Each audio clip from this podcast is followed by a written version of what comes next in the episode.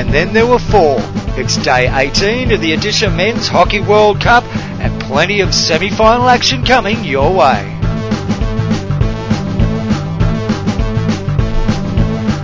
And greetings and welcome to the Hockey World Cup Daily, the Men's World Cup Daily. I'm just so excited I can't get my words out, Matt. Literally, how many times did I try that intro? Oh dear. We've mate. made it, we've made it, John, so far to show 18 of the World Cup Daily. Thank you very much for joining us wherever you are around the world.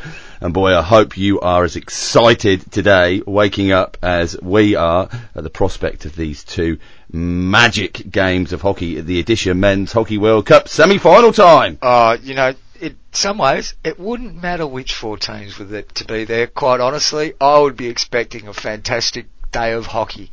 Um, the fact that we've got what three of the top four teams in the world there, Well, it depends if you And- count England ranked at number seven, but we don't care about the rankings They- here on they don't the World count. Cup Daily.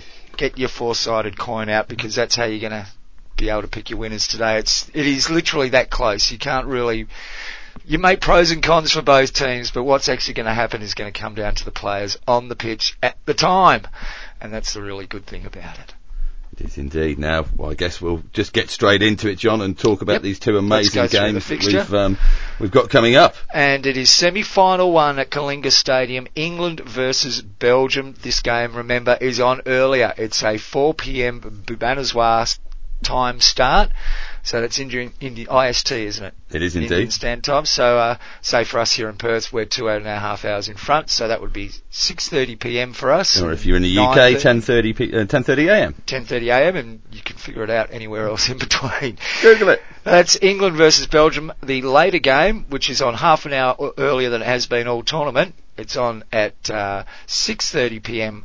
local time in Bhubaneswar, and that will be Australia versus ne- the Netherlands. Of course, the winners of both of those games will go through to play the final tomorrow evening at 7 p.m. local time there in India. Um, gee, how do you separate these two teams? That's separate, or four teams, I should say. Let's get to England and Belgium first up, the early game. What have you got? Because I see you've got a great big scroll of notes in front of you. Well, I thought we'd just have a little look. Obviously, we'll look at previous games. Now, the past eight times they've met up, they've had three wins apiece and two draws, and that doesn't include the most recent GB games that were played against Belgium in that uh, Toshiba series. In the World Cup, there's been three meetings before. 73 was an England 5-2 win, 78 a Belgium 1-0 win, and in 2014 in The Hague, last time around, England were 3-2 winners. Now, the route for the two teams to get to this game, England started off in their group phase with a 2-2 win, uh, 2-2 draw with China, a 3-0 loss to the Aussies, and a 4-2 win over Ireland, and then the crossover win 2-0 over New Zealand, and that amazing 3-2 victory over Argentina in the quarter final. For Belgium, the world number three, 2-1 win over Canada to start things off, a 2-2 draw against India, a 5-1 win over South Africa, a 5-0 win over Pakistan, and then that 2-1 win in the quarterfinals over close neighbours Germany. Wow. Uh, what do you say about both of these teams? We, to be honest, we didn't expect England to be there. Um, Well, not from our early rhetoric with, the, with the show, and certainly not from that, those opening two performances against China and Australia. But I have to say we were pretty critical of Belgium as well from their first two were. games, um, and thought that they died off towards the, the, the end of the game in both the Canada and India games. And uh, we've been uh, mildly surprised by how they've risen. And, and there's guys in the side like Gougnard and Van Doren, both picked up player of the match twice in this tournament so far, that just show the quality that's throughout that side. And even when they lose players like Stockbroekx, there's there's uh, still plenty of quality all the way through that Belgian team. and I think there's more and more of a realisation that quality extends to their coach and Shane McLeod. He's done a great job with this team, and they were a bit stuttery. Uh, uh, that's the best way to put it, I think, at, the beginning of the tournament. Yeah. They just couldn't seem to get the wheels moving or the gears going, uh, whichever metaphor you'd like to use there. Um, but he's certainly got them humming at the moment. And they're playing a really attacking, exciting brand of hockey, and they're defending that attack really, really well as, as Yeah. well. they've got goals everywhere. The Belgians. Uh, Hendrickx has uh, been superb on their penalty Third on the corners. scorer's sheet, isn't he? Yeah, well, they've they've scored six of their fifth, uh, six of their 16 goals have uh, been from penalty corners, 9 field goals, 1 stroke.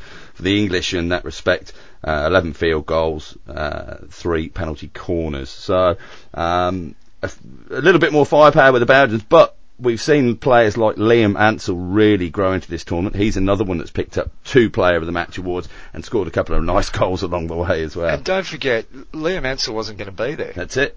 He's the replacement for Sam Ward. Um, and you know, we'll, we'll, talk more about that later on. Well, it's got to be it's got to be a dream for him, hasn't it, for the rubber man to, to oh yeah, you know, oh, to, yeah. to, get that late call up and uh, and as an individual player, you've got to go right. This is my moment. This is the opportunity. I've got this second yeah. chance to be involved here. Um, you know, perhaps you should do that with the whole squad. Well, well, look. Let's face it. For a lot of the, these guys in the English side, it will be last chance saloon. This team will be will be vastly different at the 2020 Olympics as the one that's going out. Well, yeah, today. we said before, there's five or six guys there are sort of 31 plus. Is that right Yeah. in, in, in the team? Um, Yeah. I think Well, Barry, Barry Mid- well, Middleton- but he, yeah, Barry Middleton said in the press conference he's getting ready for the uh, over 35s Masters World Cup Yeah. next year. They asked him if he was going to Tokyo, and he said, "Yeah, as a tour, oh, on holiday." holiday, yeah. But look, uh, I mean, it was suggested to us that England had a, a young and upcoming squad. They're not a young and upcoming squad by any stretch, and a lot of these guys just uh, won't be there come Tokyo. And The average age is about the same as the Belgians. About, it's about 26 and a half, but the Belgians have got about a thousand more games uh, experience of international caps in the yeah, team. look, and and I think that uh, the performance of Liam Ansell will probably encourage the selectors to maybe start looking at some of the younger guys coming through on the fringes of the squad in that build-up. And you've seen how easily he slotted into the team. Um, Danny Kerry, I, I note here on the FIH media guide, um, apparently, uh, according to them, uh, Danny Kerry had a, uh, a squad of 18 players with two potential substitutes at, at his disposal, which I thought was amazing because that's what everybody else had, wasn't it? Yes. just, just saying. Um, Well, you got to fill the document, mate. You got to fill the document. yeah, that's right. Um, it, uh, was his comments on social media or quoted on social media about you've got to play the game and not the occasion, and I'm sure that's something he'll be really trying to drill into his players. That you know it's still a game of hockey. All of the other stuff is external and paluva. Just you know you stick to what we do and what we know. Uh, if you get opportunity, have a quick listen to the top of the D latest podcast. There's a bit of a preview from Danny Kerry on tonight's game. So if you're looking to get excited on the run Why up would to you it, ask once a you coach once to you fin- preview a game? is he giving a tip? uh, Mark that one down, hey? anyway, um, have a listen anyway. Uh, Is it is it England's attack or Belgium's defence? Belgium have been superb defensively, haven't they? But as to England in, in that Argentina game as well, and, and even against Australia for three quarters of it. Um, it yeah, it's going to be another really, really close game. Um, uh, my head goes, look, Belgium are going to win this game, and it's going to be a close 2 1, 3 1, something like that. But you just don't know if England get their backs up early and get some goals on the board early. Uh, it could be a bit of a different prospect there. Well, Who knows? It's going to be a fantastic game. I'm going to sit on, the fe- sit on the fence a bit with it. I'm going to tip England. Right? I'm going to tip England. I think uh, one of my long-standing criticisms of the English team was that once they got into the forward line, they all tried to score a goal themselves. They wanted to win the game off their own stick, and that's disappeared the further we've got into this tournament. I think that's going to count in their favour.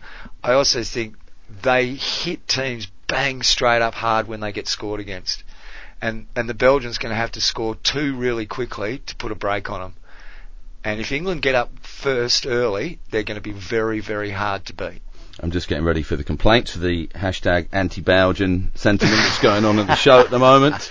But Uh, they're not a you young team. You, you pick England, I'll pick Belgium, and uh, hopefully we'll keep everybody happy then. Yeah, okay. We'll split it that way. Um, next game. The game coming up at. Uh, Oh, just quickly, the umpires for that game, the Oh, yeah. first one have been announced, David Tomlinson and Ben Göntgen.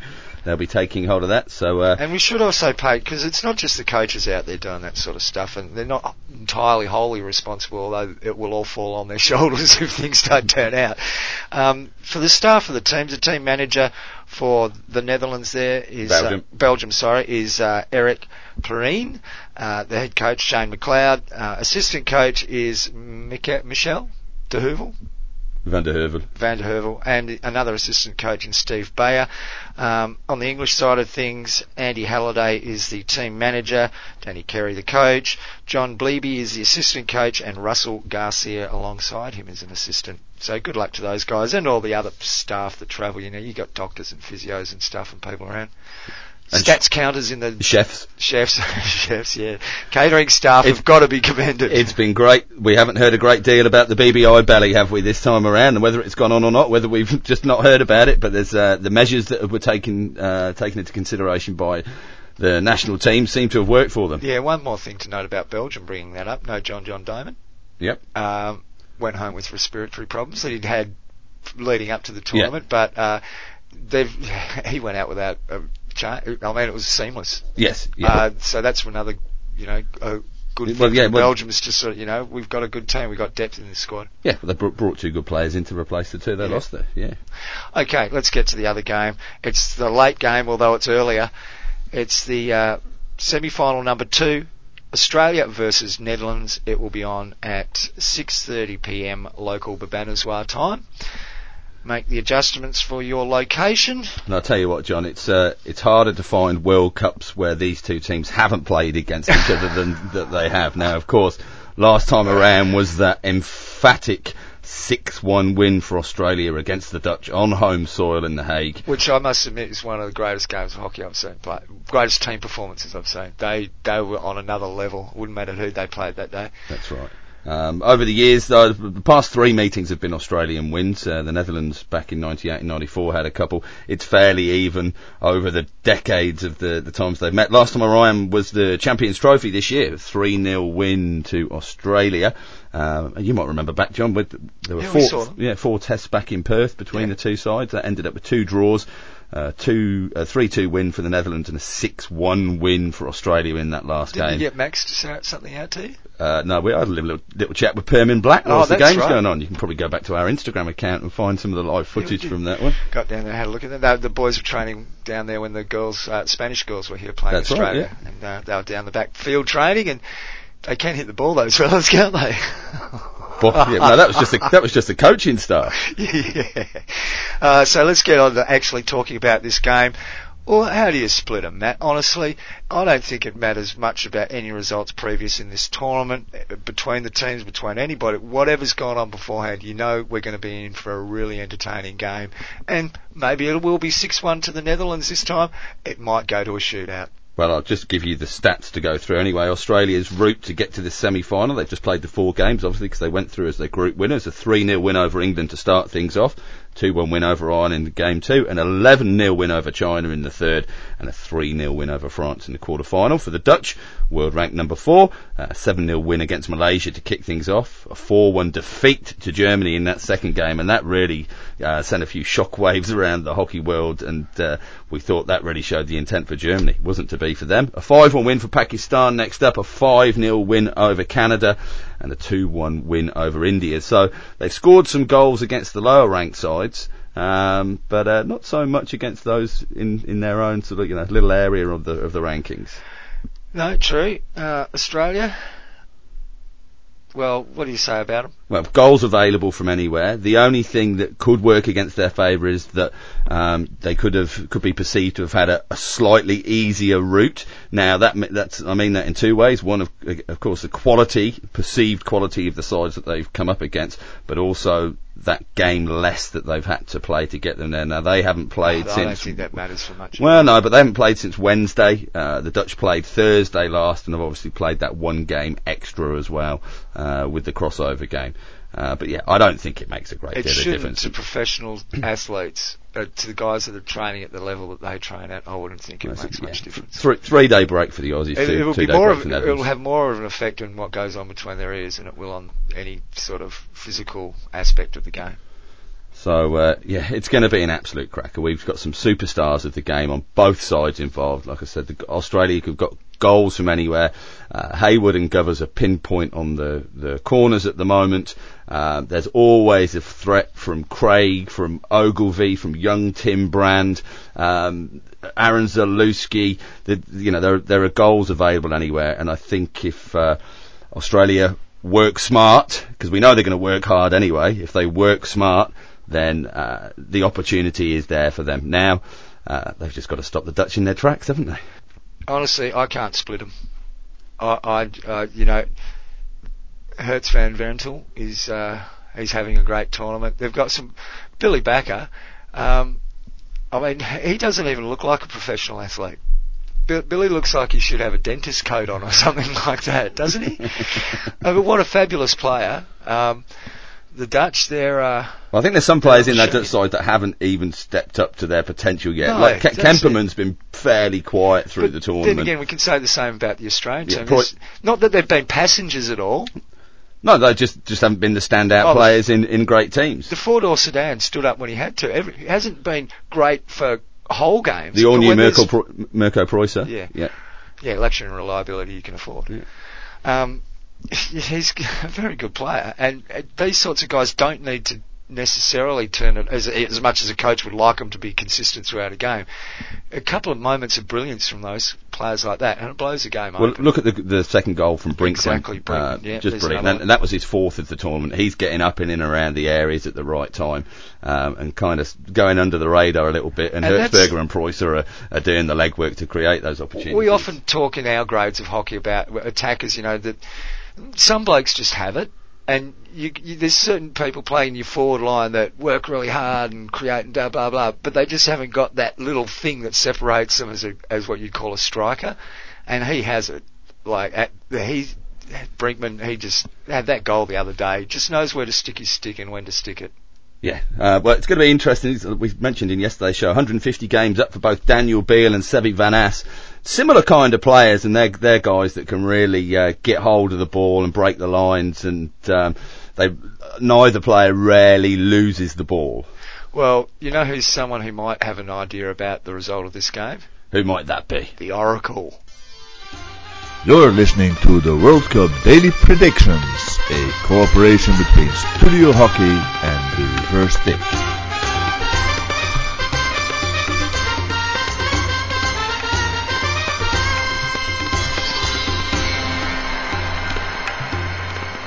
Three of these four were not so hard to predict before the start of the tournament, but England does qualify as a surprise among the four semi-finalists. The English will face Belgium. Favorites in this all-European semi-final are the Belgians, but that doesn't mean anything once the ball is in play. Both teams have shown they've grown in this tournament, but it will be the Belgians to emerge after 60 minutes. And shootouts. Yes, we will see the first shootout series in this World Cup after a 2-2 game with Vincent Vanasch winning it for Belgium. The Netherlands versus Australia will be the second semi-final, a repeat of the World Cup final four years ago. A revenge maybe? I'm sure the players won't see it this way, but still. The 6-1 loss from four years ago will quickly be forgotten by the Dutch with a clear 4-2 victory against the Kookaburras to move through to the final. So my prediction is a European final between the Netherlands and Belgium. That's it for today on the Daily World Cup predictions. Tune in tomorrow for a new episode. But for now, enjoy your hockey. Or as they say in India, Aap Bas Hockey. Terrible, terrible, terrible. Well, I, I, I agree, Simon, and uh, that was, of course, Mr. Ernst Baart from Studio Hockey, joining us with his penultimate World Cup daily predictions. No surprise that uh, Ernst lives in Belgium and uh, his son plays for the Dutch national side. Um, he couldn't really go for anybody else in that game, could he, John? Uh, no, he couldn't. Bless him. Of course not. Yeah, we don't expect him to. oh, look, I, you know, I'm happy to flip a coin on it. I've got no idea who win. I, I just think it'll be a ripping game. I'm expecting some uh, some online online bants with Ernst through the day today on the lead up to that game. Just quickly, umpires for that game, uh, the British pairing Dan Barstow and Martin Madden. Oh, good. They're good umpires. I like Martin Madden. He's a Scottish fella. That's right, yeah, yeah. Isn't he the um, police sergeant? Uh, I think he is a copper. Yeah. yeah. Yeah, I don't think there'll be much uh, misbehaviour from the players today. Certainly, it hasn't been any of the other games I've No, seen. he's got good player management. Some Yeah. some players are precious about being spoken to a bit, you know, Are they? a bit too noisily. Any experience with that? too- not, not me, mate. No. okay, a couple more quick things before we move into this game. One thing that uh, I tweeted about the other day, a little photo of Barry Middleton and his finger. yeah. no, uh, included Eng- England hockey in it. Didn't get hear anything back. Didn't hear even. No, Barry's fine. Um, Well, we'll he have to- continued, he to play with that broken he, he finger, did. didn't he? Well, I don't know if it's broken or whether Barry was just putting it on in front of the umpire or what was going on. Because he could have been. Have a look at, again at the vision, and I'm like, oh, is it really? it, was, But it was off payout. He wore it, wasn't it? yeah, well, yeah. I if he's jammed that between the stick and his uh, and the ball, if uh, he could be in a lot of trouble. It might mean he won't play, but I would be looking early on in the game to see how Barry Middleton goes on the trap. Because that will be the place that he gets it. Because you can get away with playing without having to smash the ball in a hit with pushing and slap drag hitting. Um, but you can't is, that a, is that a term? slap drag pushing and slap drag hitting. I think you managed it's to not more, a pastime, mate. Isn't it? Isn't it flicking and drag drag pass hitting? That's, that's whatever Yeah. it's called. But it'll be it'll come to the trapping where if you've got some sort of break in that part of your hand, that's when you're going to find out about it. expert medical terms and hockey terms here on the World Cup Daily. Yeah. And of course, you can follow us. You can get all of these medical terms and uh, updates all the way through the next two days. Play on the World Cup Daily. We're online on Facebook, Twitter, and on Instagram, all at the Reverse Stick. Any more uh, interlopers come in to try and steal your I think there might have been one more interloper in the uh, team there. I'm going to give you the top 10 uh, without the top two, John, just before we go on the scored fancy league. You've got a little bit of time to get in and update your teams. You might have three transfers in there. In at number one, Ramiz Raja with 206 points. HC Dirk fallen from Will Turner, 194. ABC 123, Rob Abbott. Great stuff from Rob Abbott. Don't want to mention Rob Abbott too much. In at number four, uh, Nick Davey, for fuck's, for fuck's sake. Jay Bloomfield at number seven with option A, one of his 15 teams. Cooker United, Dan Brennan. Uh, we're looking out for Timmy Howard tonight. Doherty's Army in at eight. And at number nine, no, hang on. At number eight, TRS Development Squad, Matt Allen. I am still above you. I am still above Stephen Finlader from the Hawk. More importantly, I'm still above Oriel Perrin from Scored. I hope you're enjoying that Scored fancy thing, guys, and uh, we're looking forward to the hockey tonight.